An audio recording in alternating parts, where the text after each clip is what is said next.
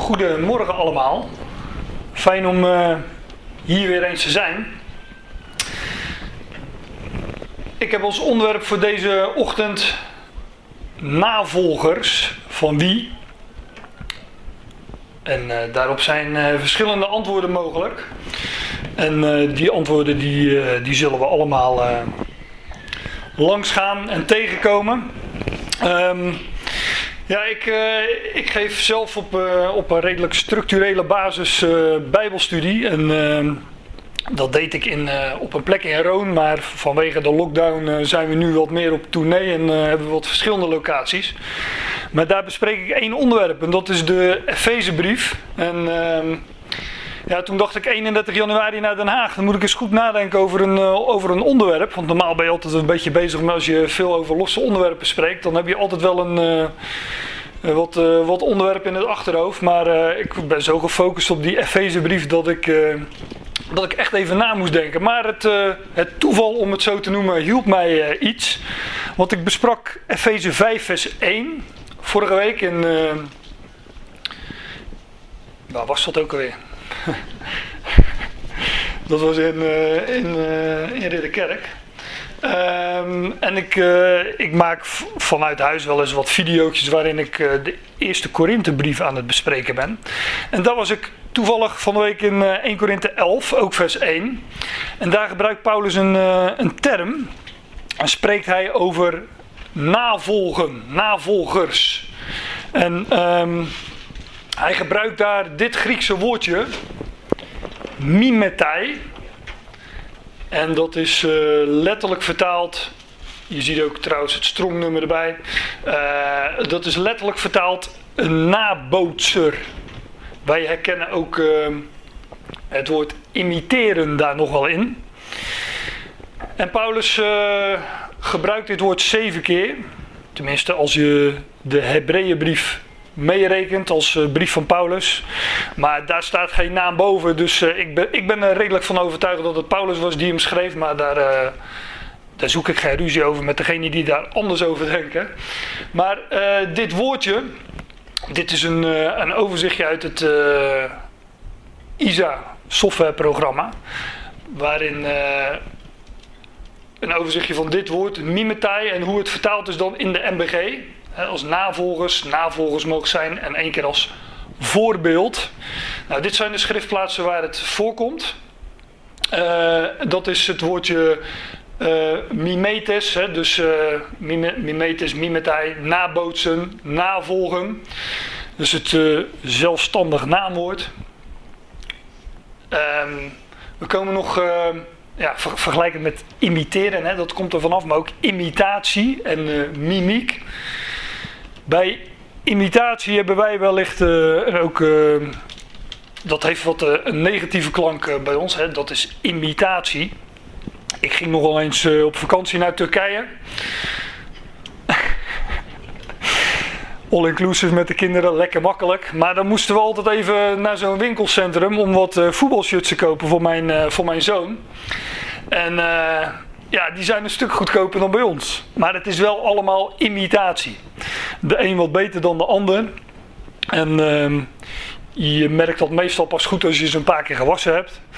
Maar uh, ja, dan gingen we voor weinig geld gingen we wat van die shirtjes kopen. Maar dat is allemaal imitatie. En uh, daar, de, alles wat je daar uh, zo ongeveer kan kopen, dure trainingspakken en, enzovoorts. Het is allemaal imitatie. Dus dat heeft een negatieve klank. Maar dit woord, mimetai, nabootsen, imiteren, heeft in alle schriftplaatsen waar het voorkomt juist die een positieve betekenis. Het wordt in de, in de schrift alleen positief gebruikt.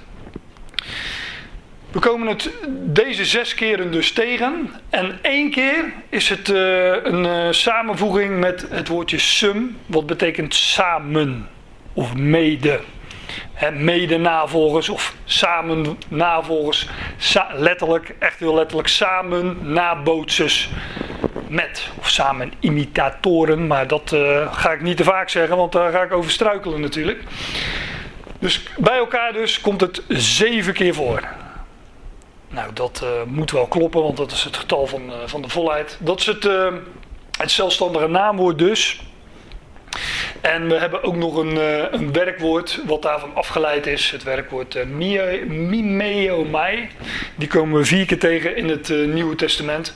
Maar die laat ik voor deze studie of predikatie, of hoe jullie dat willen noemen, laat ik deze buiten beschouwen. En ik ga die zeven schriftplaatsen langs, waar dat zelfstandige naamwoord mimetai, navolgers, nabootsers voorkomt. En ik doe dat onder andere omdat dit begrip navolgen, hè, uh, het volgen van, ja, dat is toch wel een, een fundamenteel begrip. Ook uh, in het christelijk jargon, om het zo te noemen. Hè, Jezus volgen. Hè, en een ander woord voor een volgeling is een uh, discipel, wat eigenlijk leerling betekent. Maar wij kennen discipelen uit de Bijbel. En dat waren volgelingen van Jezus. Die gingen en stonden waar hij ging en stond. En um, ja, daarvan afgeleid zijn er ook allerlei. Ik heb in een evangelische gemeente ooit gezeten. Daar uh, hadden ze discipelschap trainingen. En daar ging het dus over het volgen van Jezus. Of wat dacht je van. What would Jesus do? Dat is daar natuurlijk ook uh, op gebaseerd, op het volgen van Jezus. Dus discipelschap, what would Jesus do? Uh, zijn voetstappen navolgen. Um, maar ja, wat doe je als je Jezus volgt? Nou, dan laat je je dopen. Maar dan kom je ook al een beetje in de sfeer van het, uh, het genezen van mensen bijvoorbeeld. Als je Jezus volgt zoals hij hier in zijn aardse wandel was, want dat wordt er dan toch vaak mee bedoeld. En de vraag is, gaat het daarover? Wanneer Paulus het daarover heeft. En uh, ik wil laten zien dat daar toch wel, uh, dat, dat toch wel anders ligt. En ik had eigenlijk uh, in eerste instantie de bedoeling om het als titel te geven: Navolgers van Christus. Um, maar ja, ook dat dekt niet helemaal de lading. Want dat gaan we wel zien als we die schriftplaatsen langs gaan. Want Paulus heeft het ook over: word navolgers van mij. En word navolgers van mij zoals ik van Christus. Of word navolgers van God. Nou, ik ga dus naar de brieven van Paulus, de apostel van de natieën. En uh, die heeft dus ook een boodschap voor de natieën. En uh, ja, wat we weten van de Heer Jezus, zoals hij hier op aarde was, dat zegt hij zelf ook, ik, uh, Matthäus 15 is dat. Ik ben niet anders gezonden dan tot de verloren schapen van het huis van Israël. Dus de woorden die Jezus sprak hier op aarde, dat zijn woorden in eerste plaats voor het huis van Israël. En wanneer wij zijn gelovig uit de natieën en wanneer wij willen weten wat Christus, niet Jezus, maar Christus tot ons zegt, dan zouden wij ons in eerste instantie richten tot de brieven van Paulus. In Galaten 1 zegt Paulus het zelfs heel sterk dat God zijn zoon openbaart in hem, in Paulus. God openbaart zijn zoon in Paulus. Dus met name natuurlijk in zijn brieven, maar ook in zijn handel en wandel. Nou, dat zijn zo'n beetje de inleidende woorden. Ik kan daar nog eh, veel meer over zeggen. Maar uh, laten we gewoon die schriftplaatsen eens langs gaan. En dan, uh, dan komen die dingen vanzelf, vanzelf ter sprake. Ik heb ze netjes genummerd, dus dan weten we waar we zijn. Kan ik af en toe ook even op de klok kijken. Moet ik gas bijgeven of gas terugnemen? Kan ik gas terugnemen? Het zal al gas bijgeven worden, ben ik bang. Maar we gaan ze gewoon even langs. 1 Korinthe 4, vers 16. Ik uh, behandel ze zoveel mogelijk in de volgorde waarin ze in de schrift staan, maar toch niet helemaal. Ik had ook nog kunnen kiezen voor de volgorde waarin we ongeveer die brieven, uh, waarin de brieven geschreven zijn. Maar ja, daar zijn, ik, heb daar gewoon keuzes in gemaakt en uh, we gaan ze gewoon allemaal langs, alle zeven. Paulus zegt in 1 Korinthe 4: Deze dingen schrijf ik niet om jullie te beschamen, maar om jullie als mijn geliefde kinderen te attenderen. Als je nou een, uh, een uh, statenvertaling of een NBG hebt, dan staat er, dacht ik, vermanen. Dat zeg ik om jullie te vermanen. In ieder geval in mijn uh, staat, dit is de oude statenvertaling, niet de herziene, maar de oude. Daar staat dat in. Maar Paulus zegt, ik, deze dingen schrijf ik niet om jullie te beschamen, maar om jullie als mijn geliefde kinderen te attenderen. En dit woord attenderen betekent eigenlijk, uh, het heeft met het denken te maken. De, uh, noia, net als paranoia met het denken te maken heeft. en plaatsen. Dus hij plaatst iets in het denken. Dat is attenderen. Niet vermanen, niet met dat vingertje. Ik zeg dit om jullie te attenderen, uh, te vermanen. Nee, ik zeg dit om jullie te attenderen. Als mijn geliefde kinderen, zegt hij dat. Paulus was een jaar en zes maanden, dus 18 maanden, anderhalf jaar, in Korinthe geweest. Dat is een hele tijd, want er zijn echt wel plaatsen te noemen waar hij veel korter was. En hij was daar anderhalf jaar geweest, dat lees je in Handelingen 18, vers 11. En hij zegt, ik heb daar het fundament gelegd en het fundament is Christus. En in 1 Korinthe 3, dat is het voorgaande, zegt hij, een ander ziet toe hoe hij op dat fundament bouwt. En daar noemt hij een voorbeeld van, je kan bouwen met goud, zilver en kostbare stenen als uitbeeldingen van het werk van God, onvergankelijke zaken. Maar je kan ook bouwen met hout, hooi en stro. Hij zegt, en de dag, de dag van Christus, die zal dat verklaren, want de dingen zullen als door vuur beproefd worden. En je weet wat er gebeurt met hout, hooi en stro als het door vuur beproefd wordt. Daar blijft niets van over. Maar goud, zilver en kostbare stenen, dat doorstaat het vuur. En Paulus zegt, ik heb als een wijs architect, een bouwmeester, dat fundament gelegd. Het fundament is Christus. En een ander ziet toe hoe hij daarop bouwen. Nou, en uit die brief blijkt wel dat er anderen waren die daar gebouwd hadden. Na Paulus waren er andere leraren, andere predikers gekomen. Die met hout, hooi en stro bouwden, om het zo te zeggen. En Paulus zegt: Deze dingen schrijven niet om jullie te beschamen, maar om jullie als mijn geliefde kinderen te attenderen. Hij attendeert ze als een liefhebbende vader zijn kinderen. Want in het geval dat jullie tienduizenden kindergeleiders, pedagogen in Christus hebben, niettemin niet veel vaders. Dus hij, wat hij doet, hij zegt hiervan, jullie kunnen wel tienduizenden, uh, waren daar andere leraren gekomen, die andere dingen hadden verkondigd dan Paulus. En Paulus zegt, ja, jullie kunnen nou al tienduizenden van die geleiders hebben, van die kindergeleiders. Maar, niet, niettemin, jullie... Oh, Jullie hebben niet veel vaders. Niettemin, niet veel vaders. Want ik verwekte jullie in Christus Jezus door het evangelie. Door Paulus' prediking was daar die ecclesia tot stand gekomen. Hij had daar het evangelie gepredikt. En er waren uh, mensen, Corinthiërs, die daar amen op hadden gezegd. Die hadden dat woord geaccepteerd, ontvangen. En Paulus was in die zin als een vader. Hij had hun verwekt door het goede bericht, door het evangelie. En hij zegt, ik ben jullie vader in het evangelie, op die manier. En ook al hadden jullie, jullie kunnen nou al tienduizenden anderen hebben die jullie als kind geleiden. Dat zegt, hij zegt, ja, daar zit ook een stukje uh, ironie of sarcasme in, als je het mij vraagt. Maar jullie hebben maar één vader en dat ben ik. Ik roep jullie dan op, word nabootsers van mij. En hier zeggen de vertaling dus, word, word navolgers van mij. He, word nabootsers, dat Griekse woord, mimetai, word imitatoren van mij.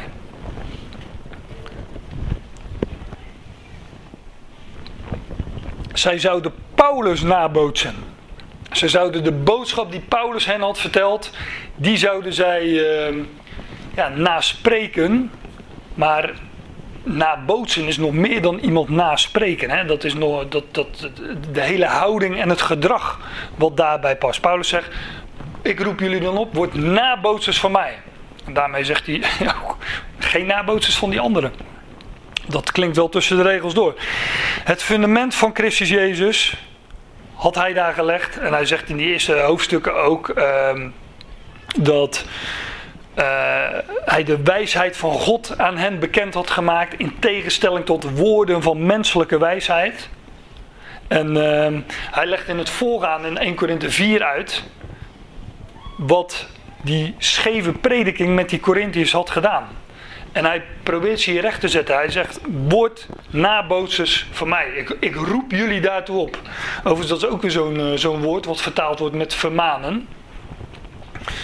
Ik zit even te spieken ook weer in de Statenvertaling. Ja, zo vermaan ik u dan, heeft de Statenvertaling. Dus dat is twee keer een ander woord in de grondtekst. Wat met hetzelfde vermanen wordt vertaald. Dat is natuurlijk al vreemd. Maar ook hier staat niet vermanen, hier staat oproepen. Parakaleo, erbij roepen, ernaast roepen. En iemand, kijk, ernaast roepen, dat kan als een, uh, een, een, iemand die aan de kant staat te klappen bij, uh, noem maar wat, de marathon of in het stadion. Hè, dan, sta, dan sta je ernaast te roepen, in, in, de zin van aanmoedigen. Maar je kan ook iemand erbij halen, een arm om me heen, van kom nou eens even hier. Dat, dat is ook ernaast roepen, naast roepen. En dat is meer bemoedigen. Dus aanmoedigen en bemoedigen, dat zit allemaal in het woord. Ja, dat is toch echt, uh, dat heeft toch een hele andere klank dan dat ik vermaan u. Paulus vermaande ze niet, hij bemoedigde ze, hij, hij moedigde ze aan en hij attendeerde hen als zijn geliefde kinderen. Word nabootsers van mij. Nummer 2. Word nabootsers van mij. Weer datzelfde woord. Mimetai, word mijn navolgers. Zoals ook ik van Christus. Paulus roept zijn lezers, ook de Corinthiërs hier een paar hoofdstukken verder, eh, op om navolgers te worden, navolgers te zijn van mij, van Paulus, zoals ook ik van Christus. Paulus, Paulus was een navolger van Christus. Paulus was geen navolger van Jezus. Degene die hier ooit op aarde geboren werd in Bethlehem en uh, uh, zijn ja, hoe zeg je dat, zijn loopbaan, zijn aardse wandel hier had. Daarin was hij gezonden tot het huis van Israël. En Paulus kende, ik weet niet, ik weet niet of hij, hij kende Jezus niet naar het vlees, laat ik eens mijn zin afmaken. Ik weet niet of hij hem ooit ontmoet heeft. Dat zou in theorie kunnen. Maar hij zegt hoe dan ook, in 2 Korinthe 5 vers 10, van nu af aan kennen wij hem niet meer naar het vlees. Paulus predikte de opgewekte Christus. Hij noemt hem, dat is echt een Paulus-term, hij noemt hem Christus Jezus. Bijna elke keer dat hij hem noemt, noemt hij hem Christus Jezus. En dat betekent dat de naam, hij noemt hem hier ook Christus, dat de naam van de opgewekte, namelijk de Christus, voorop staat. En bij Jezus Christus staat de naam zoals hij die hier op aarde ontving als mens, staat vooraan. Paulus noemt hem meestal vrijwel vrijwel altijd op een uitzondering na, Christus Jezus. Bij de, dus de naam van de, de, de opgewekte en verheerlijkte staat voorop. Ja, Christus, of Christus Jezus is de naam van de opgewekte en Jezus Christus is de naam van degene die hier op aarde was. Ik heb dat uh, in een overzichtje gezet. Ik had, uh, dat had veel uitgebreider kunnen zijn. Maar Jezus is degene die hier werd geboren in het vlees. In Romeinen 8, vers 3 wordt dat zelfs genoemd in gelijkheid des zondigen vleeses. Dus nu citeer ik de Statenvertaling. Maar Christus is degene die opgewekt werd door de geest. En Paulus noemt hem in 1 Korinthe 15 zelfs een levendmakende geest. Adam werd een levende ziel. Daar worden Adam en Christus, de laatste Adam, tegenover elkaar gezet. Adam werd een levende ziel. Christus een levendmakende geest. Jezus is de naam van degene die geboren werd in het vlees. Christus opgewekt door, door of in de geest. Jezus is degene die zou sterven. Christus is de opgewekte. Heeft de dood achter zich. Jezus had een boodschap voor de verloren schapen van het huis van Israël. Dat zegt hij daar zelf in uh, Matthäus 15, vers 24. Christus va vaardigde Paulus af tot de natieën zonder onderscheid. Dus niet één uitverkoren volk Israël, maar de natie zonder onderscheid. Jezus riep de twaalf apostelen, twaalf discipelen op aarde en stuurde ze erop uit. Christus riep Paulus vanuit de hemel. Ja, die geschiedenis kennen we natuurlijk, handelingen 9, maar Paulus herhaalt dat nog een, een, een aantal keren. Jezus kwam als de Messias om zijn koninkrijk op te richten, of te openbaren op aarde. Christus, de opgewekte, maakte vanuit de hemel verborgenheden bekend met een hemelsvolk en koninkrijk. En wij zijn, wij, Ja, mensen schrikken altijd als je dat woord koninkrijk noemt met betrekking tot de Ecclesia. Maar ik citeer dan altijd gewoon Colossense 1 vers 13. Wij zijn overgezet in het koninkrijk van de zoon van zijn liefde. Dat is een verborgen koninkrijk. Maar het is, ja, het, het, is een koninkrijk. Straks zal hij wederkomen en zijn koninkrijk oprichten over Israël en over heel deze aarde. Maar dat is dus degene die wij zouden navolgen. Word nabootsers van mij, zoals ook ik van Christus. Namelijk de opgewekte die gezet is in de hemel, verborgen aan Gods rechterhand. Hem zouden wij navolgen. En ja, hoe anders dan door de brieven van Paulus. En Paulus zegt, word nabootsers van mij, zoals ook ik van Christus. Ja, dan moeten we natuurlijk weten ook waar, waarin we Paulus zouden navolgen. Nou, ik heb een paar voorbeelden genoemd. Hij zegt in uh, hoofdstuk 9, alles doe ik voor of vanwege het evangelie. En hij noemt daar het, het, het voorbeeld van uh, een atleet in een renbaan die afziet van alles en slechts één doel heeft. Die prijs daar aan het einde, die, uh, die krans. Zoals bij de Olympische Spelen tegenwoordig krijgen, we krijgen ze medailles. Toen was dat een, uh, een lauwe krans. Dus Paulus zegt, wij zouden ook zo onze renbaan, onze loopbaan lopen en afzien van al het andere, zoals een atleet dat doet. Hè, en volledig alles doet hij voor dat doel. Trainen, slapen, uh, zijn voeding, alles. En, en hij ziet daarvoor af van andere dingen. Paulus zegt, zo zouden wij ook focussen en afzien. En uh, Paulus zegt, ik doe dat vanwege het evangelie.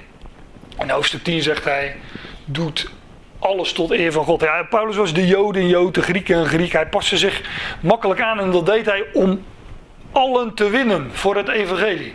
Nou, dat zijn een paar dingen die, uh, die Paulus in dit verband van 1 Korinthe 11 naar voren brengt als hij zegt: Word nabootsers van mij, zoals ook ik van Christus.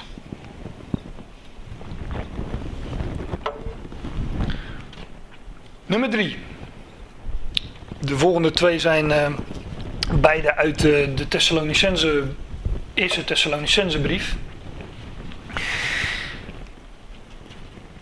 Ja, dat, uh, ik val natuurlijk een beetje midden in het gedeelte. Ik, ik lees niet vanaf vers 1. Want dan, uh, maar je zou die versen eens moeten lezen hoe, hoe Paulus deze brief opent. Zo geweldig dat hij, uh, uh, hoe, hoe, hoe, positief hij is over die Thessalonicenzen. Daar was hij overigens een stuk korter geweest dan anderhalf jaar. Volgens mij maar een paar weken, dacht ik. Maar hij zegt in vers 5 dat het goede bericht van onze God niet alleen in woorden tot jullie kwam, maar ook in macht en in heilige geest en in veel volle zekerheid. Dus ze hadden dat woord ontvangen en ze hadden, er waren krachten en, eh, en, heilige, en eh, de heilige geest. Eh, en, en ze hadden het ontvangen in veel volle zekerheid. En jullie zijn nabootsers, daar is hij weer, navolgers, nabootsers geworden, van ons geworden en van de Heer. Paulus schreef deze brief met, uh, dat zie je in vers 1, vind je in vers 1 met Timotheus en Silvanus. Uh, dus, en hij zegt, jullie zijn nabootsers van ons geworden en van de Heer. Dus navolgers, mijn titel van deze studie was nabootsers van wie? Nou, van Paulus, van Christus, van de Heer. Hè, dat zijn de antwoorden die we al tegen, tegengekomen zijn. En, eh, en, Paulus prijst die Thessalonicenzen dat zij navolgers waren geworden van, uh, van hem en van de Heer. Hoe dan? Nou, jullie ontvangen het woord onder veel verdrukking. Ja, daar staan die, uh, die Thessalonicense brieven bol van. Over de verdrukking die, uh, die die Thessalonicenzen ervoeren. Uh, maar toch hadden zij het woord ontvangen onder veel verdrukking met vreugde. Met vreugde, met, met dit woord vreugde, garas, is nog afgeleid van het woord charis, wat genade betekent. Ze hadden een woord van genade ontvangen en ze hadden het ontvangen met vreugde. Onder veel verdrukking ja, dan weet je ook dat is niet naar de mens. Het, het is een woord, maar het is ook het woord van God. En ja, als een mens verdrukt wordt, dan, uh, ja, dan word je, dan, dan word je, als je verdrukt wordt, dan word je, naar de mens gesproken, ook bedrukt. He, dan uh, verlies je de moed enzovoorts. Maar als je God kent en Hij opent je ogen, dan, dan ontvang je het woord onder veel verdrukking met vreugde van de Heilige Geest. Dus ze dat woord met vreugde ontvangen. En dat komt natuurlijk ook juist als er verdrukking is en ellende, dan uh, juist tegen zo'n achtergrond schittert natuurlijk dat woord van, van genade en van, van, van, van nieuw leven en van toekomst en van hoop. Juist tegen donkere achtergronden wordt dat juist zichtbaar. En vandaar ook onder veel verdrukking met vreugde. Jullie zijn nabootsers van ons geworden en van de Heer en jullie ontvangen het woord onder veel verdrukking met vreugde van de Heilige Geest, zodat jullie modellen worden voor al de gelovigen in Macedonië en Achaia. Eigenlijk een kaartje erbij moeten doen natuurlijk, maar dat ben ik vergeten. Maar dit zijn uh, twee provincies uh, zo in het gebied van, uh, van Griekenland. Maar Paulus zegt, jullie zijn nabootsers van ons geworden. Het zegt hij tegen die Thessalonicenzen. Jullie zijn nabootsers van, van, van Silvanus, Timotheus en Paulus zelf geworden. En van de Heer. Het woord ontvangen enzovoort. Zodat jullie modellen, typen zijn geworden. Typon is het Griekse woord. Voorbeelden, modellen zijn geworden. Voor al de gelovigen in Macedonië en Achaia. Daar ging een sprake van uit. Van hoe zij het woord hadden ontvangen. Onder veel verdrukking en, uh, en toch met vreugde. Daar ging een sprake van uit door, door heel dat land van Macedonië en Achaia. En toen hadden ze nog geen internet. En alle media die wij hebben. waren gezegende mensen, denk ik wel eens. nee, maar dat, dat ging als een lopend vuurtje, zouden wij zeggen ondanks uh, uh, de moderne middelen die wij wel hebben, die, dat zij die niet hadden. Maar toch waren zij modellen geworden voor alle gelovigen in Macedonië en Achaia. Ze hadden een, uh, een, een goed bericht ontvangen. Ze hoorden een goed bericht en daardoor werden zij een goed bericht. En Paulus prijst ze daarvoor. En uh, Paulus zat overal. Maar die kwam in Macedonië en Achaia van die Thessalonicenzen gehoord. Anderen gingen hem vertellen van hoe, uh, hoe die Thessalonicenzen het woord onder veel verdrukking met vreugde hadden ontvangen. Maar ja, dat, ja, ik weet niet hoe dat jullie vergaat, maar ik, ik heb wel eens mensen aan de telefoon en denk van, jongen, jongen, wat hebben die een partij ellende te verduren, zeg. En dan, dan en, en ik ken een aantal van die mensen die, die horen en die zijn blij. En ja, maar ik ben. Uh, ik geloof in een God die alles beschikt en alles plaatst. En met tranen in de ogen en toch een lach op het gezicht. Nou, dat was ook zo bij die Thessalonicenzen. Verdrukking, veel verdrukking, grote nou, grote verdrukking, dat is wat anders. Maar, maar je leest ook in die Thessalonicense, die gaan ook over de, de toekomstverwachting, de hoop die zij, die zij hadden. En Paulus legt hun die hoop ook voor. En juist die toekomstverwachting, die hoop en die volle zekerheid, zoals zij dat hiervoor noemde, ja, die, die geeft een, een bepaald perspectief aan die verdrukking en ellende. En uh, zij hoorden dus een goed bericht. En zij werden daardoor een goed bericht. En het woord evangeliseren is niet slechts iemand een goed bericht vertellen. Maar wanneer je geëvangeliseerd wordt, dan word je daardoor zelf ook een goed bericht. Dat werkt namelijk aanstekelijk. Want als je echt een goed bericht hoort, en je krijgt het te horen en je, ja, dan, dan, dan ben je daar vol van, dan vertel je dat tegen anderen. En of ze dat, uh, ja, de een, die, eh, de een die accepteert dat wel, de ander niet. Meestal niet, is mijn ervaring. Maar, maar er zijn er altijd die het, wel, uh, die het wel mogen zien. Nu al. Ja, en die worden daar ook weer blij van. Dus je steekt elkaar daarin aan. En dat woord evangeliseren, die uitgang in het Nederlands die het heeft, die is ook afgeleid gewoon van de Griekse uitgang. Die betekent ook tot een goed bericht maken. Net als kristalliseren, bijvoorbeeld iets uh, tot een kristal maken betekent. Zo betekent evangeliseren iemand tot een evangelie, een goed bericht maken. Dus dat woord zit, daar zit veel meer in dan zomaar iemand uh, een goed bericht vertellen. Nee, je maakt iemand daardoor ook tot een goed bericht. En zij waren, die Thessalonicenzen, modellen, voorbeelden geworden voor al de gelovigen in Macedonië en Achaia. Geweldig. Nummer 4 Eén hoofdstuk verder in 1 Thessalonicense 2. Hierom danken wij God ook ononderbroken. Kijk, dat, ook dat weer. Ook dat is vreugde. Als je, eh, er, is, er zijn altijd redenen om God te danken. Sterker nog, Paulus zegt dankt in alles en dankt voor alles. Want als God voor ons is, wie of wat zou dan tegen ons zijn? Dan is er niks tegen ons. En dat is Romeinen 8 en hetzelfde hoofdstuk zegt dat alles meewerkt ten goede. Nou ja, het goede kunnen we wel begrijpen dat het meewerkt ten goede. Maar Paulus zegt dat juist omdat ook de dingen die we niet als goed ervaren, wel meewerken ten goede. Hierom danken wij God ononderbroken. Dat jullie, toen jullie het gehoorde woord van God bij ons accepteerden, ontvingen, accepteerden, het niet als een woord van mensen ontvingen, maar zoals het waarlijk is, als een woord van God. Dat ook inwerkt in jullie die geloven. Ja, ze hadden dus een woord gehoord. En dat had Paulus en uh, Silvanus en Timotheus als medeschrijvers hadden dat aan hen gebracht. En ze hadden dat niet als een woord van mensen ontvangen, maar zoals het echt, zoals het waarlijk is, een woord van God. En dat, dat woord, dat, ja, dat werkt ook in, in jullie die geloven. Zo staat het er letterlijk. Dat ook inwerkt in jullie die geloven. Want dat verandert je. Hè? De inwendige mens wordt vernieuwd van dag tot dag. Zegt Paulus elders. Want jullie broeders zijn nabootsers geworden. Ja, daar is hij weer. Ik hoef eigenlijk niet op te wijzen. We weten het wel nu, maar jullie, zijn, jullie broeders, jullie zijn nabootsers geworden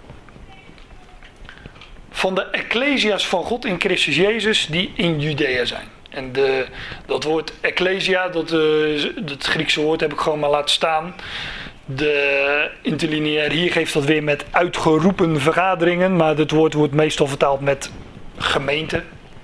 Maar dat, is, uh, de, ja, dat zijn inderdaad die gemeenten, die ecclesia's um, van God in Christus Jezus die in Judea zijn. Dus in Judea waren diverse.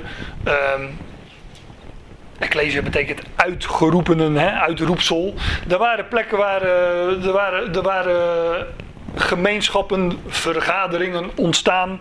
En uh, die kwamen daar bij elkaar. En, en uh, wanneer zij bij elkaar komen, is dat een ecclesia. Maar Paulus zegt in deze brief, die tegen dezelfde Thessalonicenzen als die het woord hadden ontvangen onder veel verdrukking met vreugde, zegt hij: Jullie zijn nabootsers geworden van de Ecclesias van God in Christus Jezus, die in Judea zijn. Hoezo dan? Nou, omdat ook jullie hetzelfde leden door jullie eigen volksgenoten als zij door de Joden. Wij weten van die Ecclesia's in uh, Judea, dus in het Joodse land, dat die nogal, dat die, uh, nogal wat verdrukking, zware verdrukking hadden te lijden van hun eigen volksgenoten. Zij waren eigenlijk gewoon, zo werden zij gezien als ontrouwen aan het Jodendom. Zij die, uh, die Jezus Christus als Messias accepteerden.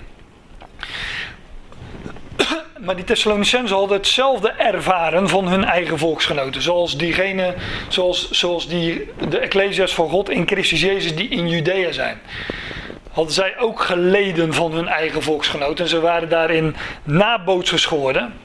En ze hadden dus ook, uh, ja, zij hadden, zij hadden dat woord ontvangen, ook onder veel verdrukking, maar met vreugde. Nou, daarin waren zij dus nabootsers geworden van de Ecclesia's van God in Christus Jezus. Nummer 5. Daarom de klok zie ik. Dus, uh, uh, dat is Hebreeën 6.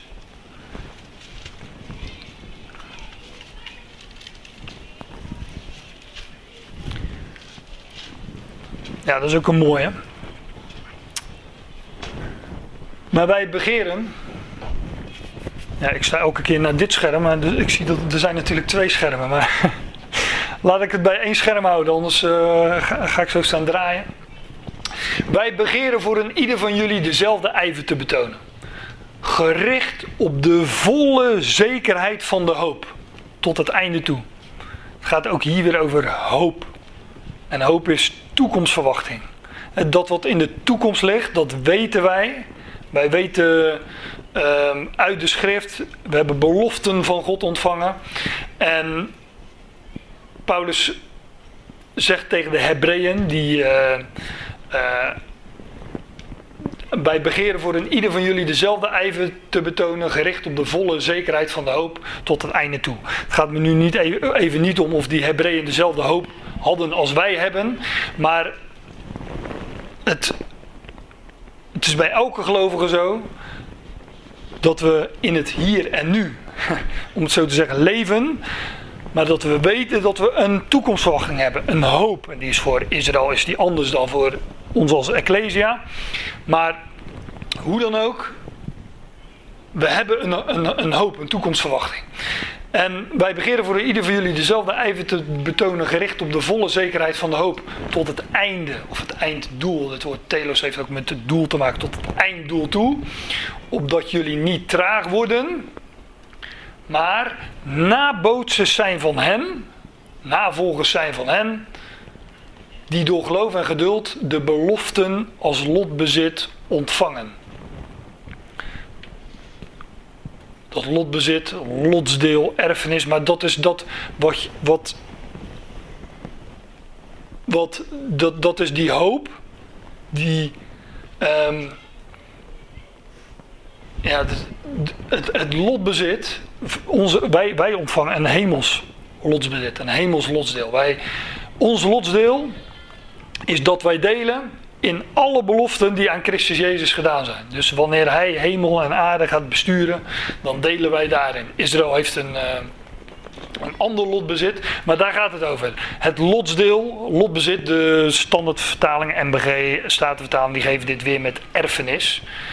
Wat ook op zich uh, een prima woord is als je daarbij even vergeet dat er niet per se dat er niet iemand hoeft te sterven om, zodat wij dat lotbezit ontvangen. Nee, wij, wij ontvangen het lotbezit. En Paulus zegt, zegt uh, wij begeren voor ieder van jullie zelf de ijver te betonen. Dus beijver je daarin, gericht op de volle zekerheid van de hoop tot het einde toe.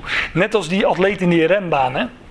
Die is ook gericht op de volle zekerheid van de hoop tot het einde, tot het einddoel toe, tot het finish toe opdat jullie niet traag worden, maar nabootsers zijn van hen die door, door geloof en geduld. Dus wat zouden wij nabootsen? Wij zouden hen nabootsen, navolgen, die door geloof en geduld de belofte als lotbezit ontvangen. Want hoop gaat altijd over toekomst. En wat heb je daar? Dus daar zouden we in geloven, op vertrouwen. Dat we hebben dat ontvangen, dat zal ook komen. Maar daar hebben we wel het geduld voor nodig. Want dat is nu nog niet, het ligt in de toekomst. Dus nabootsers zijn van hen die door geloof en geduld de beloften als lotbezit ontvangen. En de, het navolgende in Hebreeën 6 spreekt meteen van Abraham. En Abraham is zo iemand die, uh, ja, die Abraham had beloften ontvangen. En die heeft daar, uh, nou dat zwak uit, lang op moeten wachten. Want hij heeft het nog steeds niet ontvangen namelijk. Maar dat over zijn toekomst hier, eh, dat alle geslachten, alle geslachten van de aardbodem in hem gezegend zullen worden. Dat is aan Abraham beloofd. Nou, Abraham leefde uit die hoop. Maar ook natuurlijk dat hij een zoon zou krijgen. In wie zijn zaad genoemd zou worden. Nou, ook dat duurde even. Hè.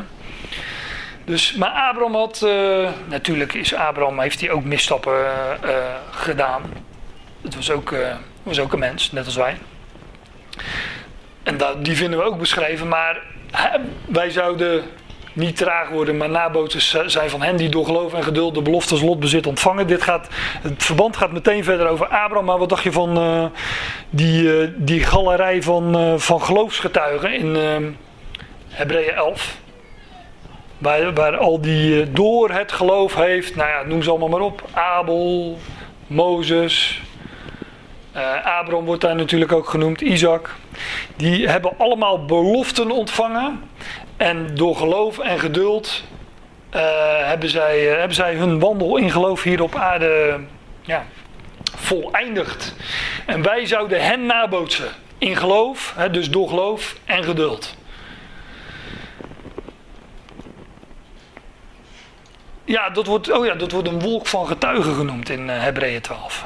wij hebben een wolk van getuigen rondom ons, zegt Paulus. Of de schrijver van de Hebreeënbrief. En uh, nou, noem ze allemaal maar op. Ik heb er hier een paar genoemd, maar er staan er veel meer in, uh, in Hebreeën 11. En de, en de, de schrijver zegt, nou, ik heb... Uh, het zou heel wat tijd, zeg het even in mijn eigen woorden, het zou heel wat tijd en papier kosten als ik ze allemaal op moest schrijven. Dat is onbegonnen werk. Nummer 6, Filippenzen 3.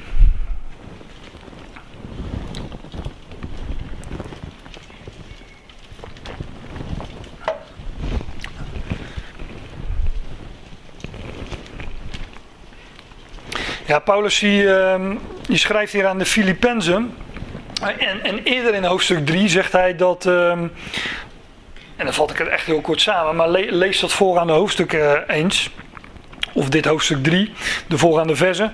Hij zegt: Alles wat mij winst was, heb ik om Christus wil schade geacht.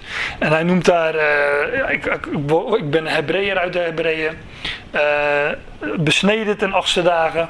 Na de, na, de, na de wet was ik onberispelijk. En hij zegt al die dingen die juist in zijn cultuur, in, zijn, uh, in het jodendom, die als winst worden beschouwd. Hij zegt die heb ik allemaal schade geacht. En hij zegt, ik vergeet wat achter mij ligt en ik strek me uit. Ook, ook weer dat, dat uitstrekken naar dat wat voor mij ligt. Strekkende me uit naar hetgeen voor me is. Zoals ook weer die, die, die, die atleet in die rembaan. Die heeft maar één doel. De finish en de prijs die daarbij hoort. En in 1 Korinthe 9 zegt Paulus. Ja, hun dan, zij dan om een vergankelijke prijs. Maar wij, wij om een onvergankelijke. En... Uh, Paulus deed alles om Christus te winnen, zegt hij in de voorgaande versen. En dan zegt hij, word dan samen, hier staat dat woord sum mimetai, word dan samen nabootsers van mij broeders. Hij schrijft zijn publiek aan om uh, met elkaar samen nabootsers van hem te worden. Nou, in die dingen natuurlijk die hij in het uh, uh, voorgaande noemde, wat ik zojuist even kort samenvatte dat hij uh, om Christus wil alle schade heeft geacht en wat hem winst uh, was, achter zich heeft gelaten. Alles om Christus te winnen. Maar word nabootsers van mij, broeders, en let op degenen die ook zo wandelen, zoals jullie ons tot model hebben. Ook hier weer dat woord model, type, voorbeeld. Dus het gaat natuurlijk over het voorgaande, maar ik ga ook even gewoon verder lezen wat hij hierna zegt. Word samen nabootsers van mij, broeders, en let, let op degene die ook zo wandelen, zoals jullie ons tot voorbeeld of model hebben. Dus zie ook op degene die Paulus navolgen en volg hen weer na. Dat is wat, zodat we samen nabootsers, samen navolgers van Paulus worden en, van, en daarmee van Christus natuurlijk. Want velen, over wie ik het vaak tegen jullie zei, maar nu zeg ik het ook huilend, in tranen zei Paulus dit, wandelen als vijanden van het kruis van Christus. Hun einde is de ondergang, hun God is de buikholte, dus uh, het, uh, ja, dus ik denk dat hun God is de buik, dat dat een, uh, gewoon een samenvatting is voor dat voor, voor het, het, het vergankelijke, het kortstondige, hè, het komt in de buik en dat is ook snel weer weg. Hun heerlijkheid is in hun schande. Zij zijn aards gezind. Dus dit is een tegenstelling tot degene waarvan Paulus zegt: Word mijn nabootsers. Maar ook van degene die uh, mij nabootsen, zoals jullie uh, ons tot model hebben. Maar hier noemt hij dan de, het contrast. Deze zouden we dus niet navolgen, zij zijn aardsgezind. Hij zegt maar, want ons burgerschap is in de hemelen. Dus in tegenstelling tot de aardsgezinden zouden wij ons richten op ons burgerschap, onze polytuima, onze wandel, zegt de uh, Statenvertaling. Onze, onze politiek, onze politiek is in de hemelen en niet hier op aarde. Ons burgerschap, onze polytuima is in de hemelen, van waaruit wij ook de redder afwachten, de Heer Jezus Christus. Maar dit is dat wat, hiervoor, wat hij hiervoor noemt, is natuurlijk gewoon een tussenzin. Hè? Hij, zegt, hij noemt in de tussenzin het contrast van degene die we niet zouden navolgen. Maar hij zei: Word samen nabootsers van mij, broeders. En let op degene die ook zo wandelen. Zoals jullie ons tot model hebben. Want ons burgerschap is in de hemelen. Dat is de hoofdzin. En wij zouden Paulus navolgen zoals hij Christus navolgde, de opgewekte die gezet is aan Gods rechterhand in de hemel. En ja, die maakt Paulus in zijn brieven bekend. Want ons burgerschap is in de hemelen, van waaruit wij ook de redder afwachten, of verwachten, de Heer Jezus Christus. En ook Hij komt ons redden, hè, dat staat hier. En wij wachten Hem af, wij verwachten Hem. En ook daarin zouden we Paulus navolgen. En daarom maakt hij dat natuurlijk ook in zijn brieven bekend. En wat gaat hij dan doen als hij ons redt? Die het lichaam van onze vernedering een ander aanzien zal geven. Een metamorfose. Van gelijk, eh, hoe dan? Die het lichaam van onze vernedering een ander aanzien zal geven. Dus ons vernederd lichaam, ons vergankelijke lichaam, krijgt een ander aanzien. Dat zal hij doen, onze redder Christus Jezus. En hij maakt ons lichaam gelijkvormig aan het lichaam van zijn heerlijkheid. Dus wij ontvangen een nieuw lichaam. Niet met dit vergankelijke, vernederde lichaam, maar een nieuw lichaam gelijkvormig aan het lichaam van zijn heerlijkheid. Zoals hij zit aan Gods rechterhand nu in de hemel. Naar de inwerking waarmee, waarmee hij ook alles aan zichzelf kan onderschikken. En dat zal hij ook doen. Dat lezen we natuurlijk elders. Hij gaat alles onderschikken onder zijn voeten. Maar wij wachten op hem. Wij verwachten hem. En we zouden, wij, wij volgen, wij zijn nabootsters van Paulus in die verwachting. En die verwachting is dat hij ons lichaam, het lichaam van ons, ons vernederd lichaam, een ander aanzien zal geven. En dan maakt het gelijkvormig aan het lichaam van zijn heerlijkheid. Wauw. En als je dat weet, ja, dan, dan, kan je met, dan kan je het woord van God onder veel verdrukking aannemen met vreugde. Want dan weet je, ja, onze tijd komt nog wel. En Paulus zegt in Romeinen 8 van, joh, het lijden van deze tegenwoordige tijd is niet op te wegen, is niet te waarderen tegen de heerlijkheid die tot in ons geopenbaard zal worden. Nou, dat, daar gaat het hier over. Een lichaam gelijkvormig aan zijn heerlijkheid. Zodat dat is hoofdstuk 4. Mijn geliefde broeders naar wie ik verlang, mijn vreugde en lauwe krans. Sta zo vast in de Heer, geliefde. En ook daarin zouden we hem navolgen. Vast te staan in de Heer. Standvastig te zijn op zijn woord. Op wat hij, zijn belofte, wat hij beloofd heeft. En uh, ja, als je, dat, als je je daarop richt. En als je dat beseft, dan ja, wordt het allemaal, dan word je ook wel wat laconieker over wat zich hier allemaal afspeelt. Hè? Want het wordt allemaal zo groot gemaakt. En als je de tv, eh, je hoeft de tv niet aan te zetten of... Nou ja, nou, dat hoef ik jullie allemaal niet te vertellen. Dat hoor je heel de week al. Maar Paulus zegt, sta vast in de Heer. En uh, ik, ik, je zou eigenlijk door moeten lezen. Ik, eh, ik moest hier stoppen natuurlijk. Want, uh, maar hoofdstuk 4, dat, dat is. Ik, als ik nou een paar favoriete gedeelten uit de brieven van Paulus zou moeten noemen, zou ik hoofdstuk 4 noemen van Filippenzen. Dan gaat hij ook vertellen dat. Uh, verheug je altijd. Verheug je altijd? Kan dat dan? Ja, zegt hij, want de Heer is nabij. Dus sta zo vast in de Heer. Hij is onze eigenaar, hij is onze bezitter. We zijn zijn eigendom, we zijn voor zijn rekening, dus daar kunnen we in staan. En uh, hij heeft ons lief. Dus ja, als hij voor ons is, wat zou er dan tegen ons zijn? En daar, ook daarin zouden we Paulus navolgen. Je moet eigenlijk gewoon onze brieven lezen en kijken wat hij, al, wat, wat hij allemaal zegt. En hem daarin nabootsen en navolgen.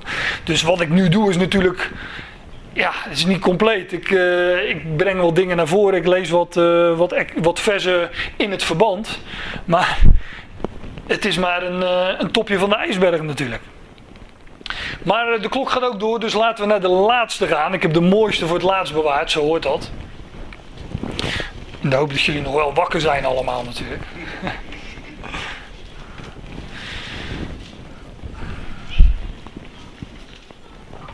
Efeze 5 is dat. En um, ik, ik, ik pak de draad op in Efeze 4, het laatste vers. Maar ik had ook uh, veel verder terug kunnen gaan in Efeze 4. Maar dit vers vat het mooi samen. Word naar elkaar vriendelijk. Letterlijk staat er zoiets als uh, geschikt. naar, wordt naar elkaar geschikt. Hè? Dan schik je je naar elkaar. Want ja, dat is af en toe nodig, want uh, ik zeg altijd, al die andere mensen zijn uh, allemaal apartelingen als je ze met mij vergelijkt. Dus je moet je af en toe even schikken om uh, tot elkaar te komen. En dat zullen jullie wellicht ook hebben met mij. Maar dit, dit woord heeft met gebruiken te maken. En, dus laten we zeggen gebruiksvriendelijk. Word gebruiksvriendelijk naar elkaar. Innerlijk welwillend. Hè? Het goede, wel is goed, dus het goede willend naar elkaar. En ga genadig met elkaar om. Standaardvertalingen, statenvertalingen in ieder geval, en geloof ik ook, heeft hier. En vergeef elkaar. Maar dit gaat echt, dit gaat veel dieper, dit gaat veel verder. Vergeven heeft daar, uh, uh, past daar prima in, maar genade geven dat staat er letterlijk. Elkaar begenadigen, als je, als je het in één woord wilt hebben, begenadigen. Het is het, het ja, het is een, uh, het charizo, charizo, het charis is het woord van genade, maar dit is een, uh, een, een werkwoord. Wat zoiets betekent als vreugde of genade maken, genadig zijn, genade geven. Dus begenadigen. Begenadig elkaar. Kan dat dan? Ja, dat kan. Zoals ook, want God gaat ook in Christus genadig met ons om. Dus zoals God met ons omgaat, zo zouden wij genadig zijn naar elkaar, genade geven aan elkaar, elkaar begenadigen. En wat, wat is begenadigen? Nou, in de eerste plaats elkaar wijzen op het woord van God dat opbouwt, dat blij maakt, dat verheugt. En uh, daar spreekt Paulus van in deze vers. In de voorgaande versen had hij het over de oude en de nieuwe mens. Hij zegt, de oude mens is een jas. Oude jas, die doen we uit. Je trekt de nieuwe aan. En dat zijn allemaal eigenschappen ook van God. En als Paulus nu gaat zeggen... Word dan nabootsers van God. Dan verwijst hij natuurlijk naar het voorgaande. Over die oude en die nieuwe mens. Maar ook over God gaat in Christus genadig met ons om. God geeft ons in Christus genade. God schenkt ons in Christus zijn genade. Word dan nabootsers van God en schenk elkaar ook genade. Imiteer God daarin. Doe God daarin na. Word navolgers van God daarin. Als geliefde kinderen. Als je weet dat je geliefd bent door Hem, dan weet je ook dat die ander ook geliefd is door hem. Dus begenadig elkaar. Door God geliefd, ja. En wandel in de liefde zoals ook Christus jullie lief heeft. En dus wij zouden. en hier gaat het weer ook over het nabootsen, het navolgen van Christus. Wandel in de liefde. We zijn geliefd door Hem. Christus heeft ons lief. Wandel dus in de liefde en begenadig elkaar elkaar en uh, heb elkaar lief. Wandel in de liefde zoals ook Christus jullie lief heeft. En zichzelf voor ons overlevert als offergave en slachtoffer aan God tot een aromatische geur. een geur van aroma. En eh, aroma dat, dat, eu, dat is net als bij euagelion, goed bericht. Dat eu betekent goed. Een goede geur. De oude vertaling eh, heeft dan eh, welriekende reuk of iets dergelijks. Maar dat spreekt van de offers die opstegen tot, uh, tot God als een welriekende reuk. Nou, ik ga het nu niet over die offers hebben, want mijn tijd is wel ongelooflijk. Maar uh, ik heb daar, de vorige week heb ik de eerste vijf versen van Efeze besproken. Heb ik, ben ik daar wat verder op ingegaan. Maar hier staat dat Christus heeft ons lief. Nu, hè? het gaat over nu. Het gaat, hier gaat het over Christus, de opgewekte die ons lief heeft. Hier gaat het niet over Jezus die naar de aarde kwam en stierf aan het kruis. Hier gaat het over Christus, de opgewekte, die gezet is in de hemel aan Gods rechterhand, die ons lief heeft. En wat doet hij? Hij levert zichzelf, hij geeft zichzelf voor ons over. Wat doet hij dan? Nou, hij reinigt ons in zijn woord. Maar dat is Efeze 5, 26, 27 die zichzelf voor ons overlevert en uh, ons reinigt in het waterbad van zijn woord, staat daar. Dus hij reinigt ons door zijn woord, dat doet hij nu. Hij geeft zich over voor ons, hij heiligt ons, hij reinigt ons, hij doet een werk aan ons. zoals uh, dat geïllustreerd wordt, uh, dat is Johannes 13, in de, de voetwassing, waar de Heer de voeten van de discipelen wast. Zo reinigt Hij ons ook. Onze wandel in deze, in deze wereld. Hij reinigt ons. Nou, hij, wij, zouden, wij zouden nabootsers worden van God als geliefde kinderen en in de liefde wandelen zoals ook Christus jullie lief heeft. Want Christus levert zich voor ons over. En hij, hij geeft ons voor, zich voor ons over. Hij reinigt ons. Hij heiligt ons. En zo zouden we elkaar ook begenadigen. En elkaar opbouwen. En elkaar liefhebben. En uh, als voorbeeld geeft Paulus daarvoor zichzelf. Zo, maar zoals hij Christus navolgde. En uh, in, dit, in dit vers zelfs zou, zegt hij dat wij nabootsers, navolgers zouden zijn van God. Nou, daar wilde ik het bij laten voor, voor deze ochtend, want ik zie dat het echt de hoogste tijd is. En ja, dat waren zo de zeven schriftplaatsen die ik eens voor jullie aandacht wilde brengen. Dus hier laat ik het bij. Amen.